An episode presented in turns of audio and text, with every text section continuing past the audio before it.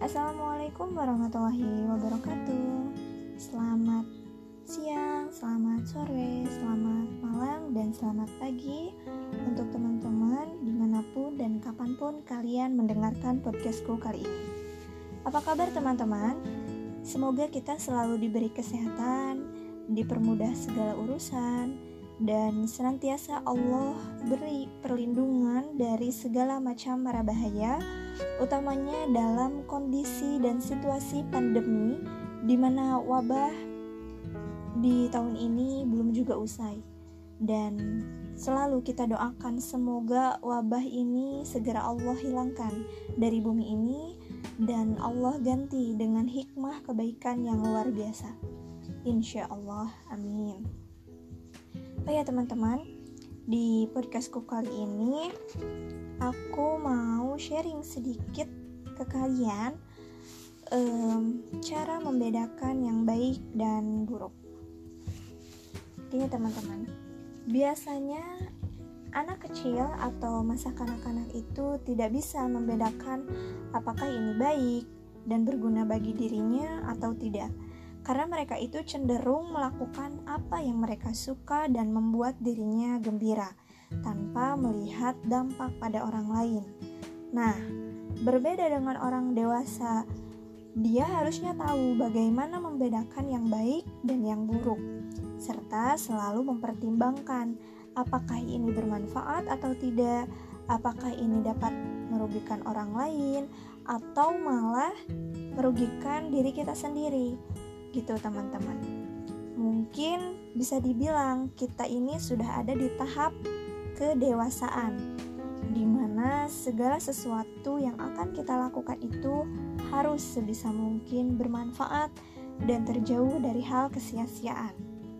Seperti halnya Allah berfirman dalam Quran surat Al-Asr ayat 1 sampai 3 yang artinya demi masa sesungguhnya manusia itu benar-benar dalam kerugian kecuali orang-orang yang beriman dan mengerjakan amalan soleh. Dan nasihat menasehati supaya mentaati kebenaran dan nasihat menasehati supaya menetap dalam kesabaran. Itu artinya manusia itu akan rugi jika apa-apa yang dilakukan itu hanyalah hal-hal kesia-siaan mudah-mudahan kita terhindar dari hal-hal kesia-siaan itu ya teman-teman karena setiap tutur kata, langkah, dan apa pun yang akan kita hendaki itu hendaknya dilakukan untuk sesuatu yang bermanfaat. Oke teman-teman, sejatinya kebaikan itu adalah salah satu perbuatan yang Allah sangat cintai, di mana orang yang selalu berbuat kebaikan itu akan dibalas oleh kebaikan pula. Ini sudah tercantum di dalam Quran Surat Ar-Rahman ayat 60 yang artinya tidak ada balasan kebaikan kecuali kebaikan pula.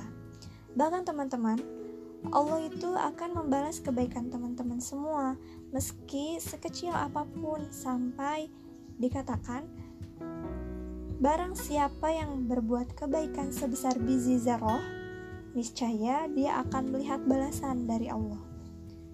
Masya Allah, begitu dahsyatnya pahala kebaikan yang Allah berikan di dalam ayat ini ya. Karena perihal kebaikan itu, jujur, aku pribadi untuk berbuat baik pun tentunya masih ada saja orang yang mungkin gak suka diperlakukan atas kebaikan yang kita lakukan kepada mereka. Namun perlu diingat, eh, niat kita untuk berbuat baik saja insya Allah sudah Allah catat teman-teman amalan-amalan kebaikan kita saja sudah Allah catat. Makanya jangan bosan untuk berperilaku baik. Nah untuk berperilaku baik itu menurut pandangan aku harus dimulai dari mana sih untuk menerapkan sikap baik itu? Pertama teman-teman terapkan perilaku kebaikan itu dimulai dari lingkungan keluarga. Seperti yang teman-teman tahu keluarga itu hal inti yang paling utama diterapkan kebaikan-kebaikan yang mungkin sudah diajarkan dari kita kecil, dari sejak dini. Kita diajarkan oleh ibu kita, karena al-ummu madrasah al-ula. Ibu itu adalah madrasah pertama bagi anak-anaknya. Makanya setidaknya kita dari kecil sudah dididik dan diajarkan mana yang baik untuk dilakukan, mana yang harus ditinggalkan karena itu mengandung e, sifatnya yang hal kesia-siaan atau keburukan. Lalu kedua, teman-teman itu bisa menerapkan kebaikan-kebaikan di lingkungan pertemanan, baik itu di lingkungan kantor, pekerjaan teman-teman semua, lalu di lingkungan pertemanan sekolah, dan di rumah. Karena jika kita bisa um, memilah memilah lingkungan circle pertemanan dengan orang-orang yang baik, secara otomatis biasanya membawa pengaruh ke diri kita. Tercharger aja gitu, secara sadar bahwasannya kita ingin selalu berbuat baik karena ada dorongan dari silkat tersebut. Intinya jangan lelah berbuat baik, tinggalkan perilaku buruk, dan semoga teman-teman diistiqomahkan untuk berperilaku baik kepada siapa pun, insya Allah.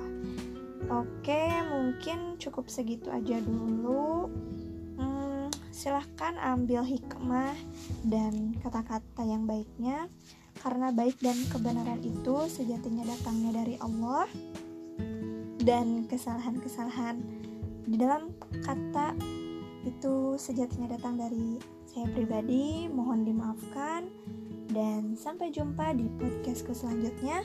Ungzur makola walatang zur mankola. Sampai jumpa teman-teman. Wassalamualaikum warahmatullahi wabarakatuh